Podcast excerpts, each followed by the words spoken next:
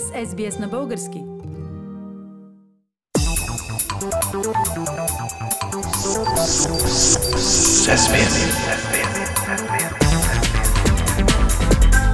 Акценти на седмицата.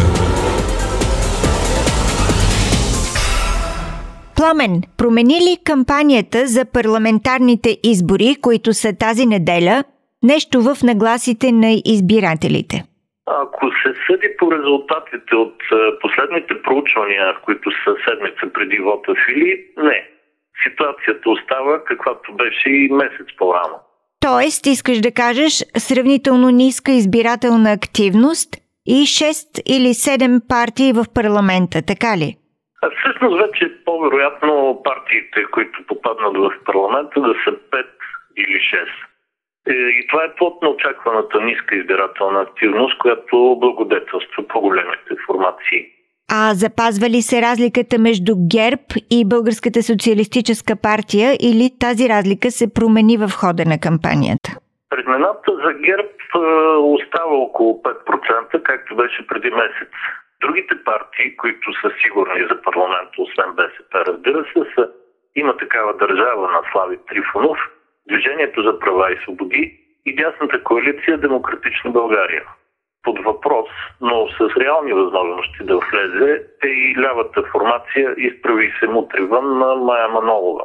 Но защо кампанията не предизвика очакваната промяна в обществените нагласи? А, мога да ти отговоря, Фили, с думите на професор Ивайло Дичев. Той каза, никъде, по нито една телевизия няма диалог и дебат по нито една предизборна тема. Гражданската енергия е убита чрез скука и формализиране на дебата. Вероятно е прав професор Дичев, но кампанията не е само телевизионен феномен, нали? А, да, но да не забравяме и кризата с COVID-19. Кампанията тази година съвпадна с поредния период на затваряне в България, така че публичните събития, ако не е невъзможни, са силно ограничени. Но има и други причини за това, защо ефектът от тази кампания е практически нулев. И кои са тези други причини, според теб? Да погледнем, например, предизборните слогани. Тези изречения, които трябва да вдъхновяват по принцип, сега могат да те уморят от скука. Например, ГЕРБ излизат с призива работа, работа, работа. Какво значи това? И нищо. И то нищо, което те връща към времето на Живков и умните социалистически лозунги. А да не говорим пък, че тези крилати думи на лидера Бойко Борисов бяха използвани и през миналата изборна кампания. А така просто не се прави. А какво гласи слоганът на Българската социалистическа партия? Той е с грижа за хората. Ни повече, ни по-малко. Да, патернализма е дълбоко заложен в пропагандната концепция на социалистите, но трябва да има и малко мярка.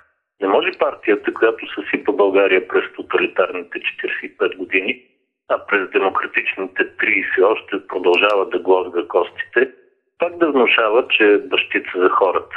Или майчица, защото внушението в случая идва пряко от лидера Корнелия Минова – но не, благодаря. Аз не бих искал БСП да се грижи за мен.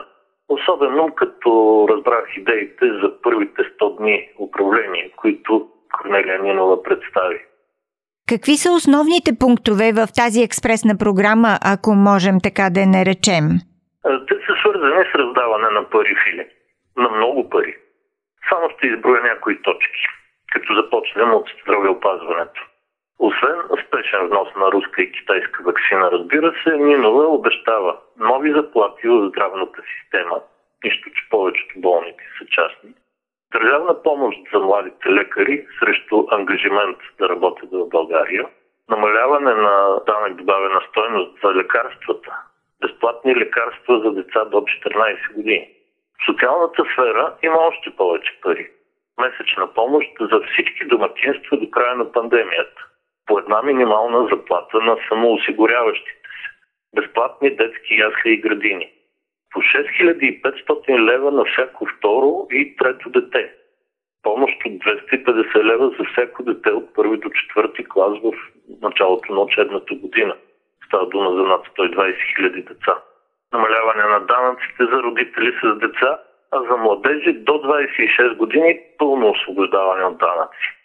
Следват още данъчна вакансия за бизнеса, премахване на плоския данък от 10 на 100 за физическите лица и още много подобни мерки.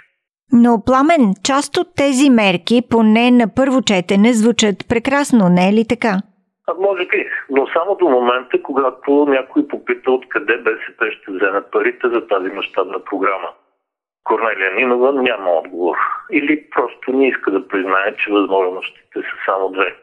Или да се вземат огромни заеми, или да се напечатат пари.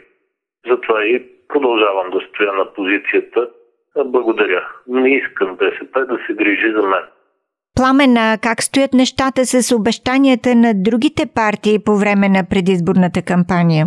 Разбира се, никой не може да бие социалистите по щедрост, но сред другите има няколко феноменални послания. Например, призива внутри вън на Майя Манолова беше разчетен от политолога Огнян Минчев по следния начин. Вашите внутри вън, нашите внутри вътре. За властта, разбира се. Но това е шега в сравнение с двата парадокса, които не бива да пропуснем, за да разберем фалшивия характер на цялата тази предизборна кампания. Единият парадокс е свързан с кандидат депутата Васил Босков, който се укрива в чужбина с 19 обвинения в различни тежки престъпления. Но неговия призив е за борба с лъжата, а обещанието му да се вкарат сегашните управляващи в затвора. Другия още по-опасен феномен е Николай Малинов, шеф на партия Възраждане на Отечеството. Той е официално обвинен за шпионаж в полза на Русия, а се представя в кампанията чрез лична снимка с Путин и слогана България е по-силна заедно с Русия. Много патриотично, нали? И то в момента, когато НАТО и Европейския съюз и целият демократичен свят, към който България принадлежи, засилват мерките срещу агресивната политика на Кремъл.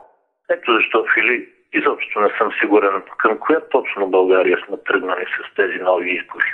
Акценти на седмицата с Пламен Асенов.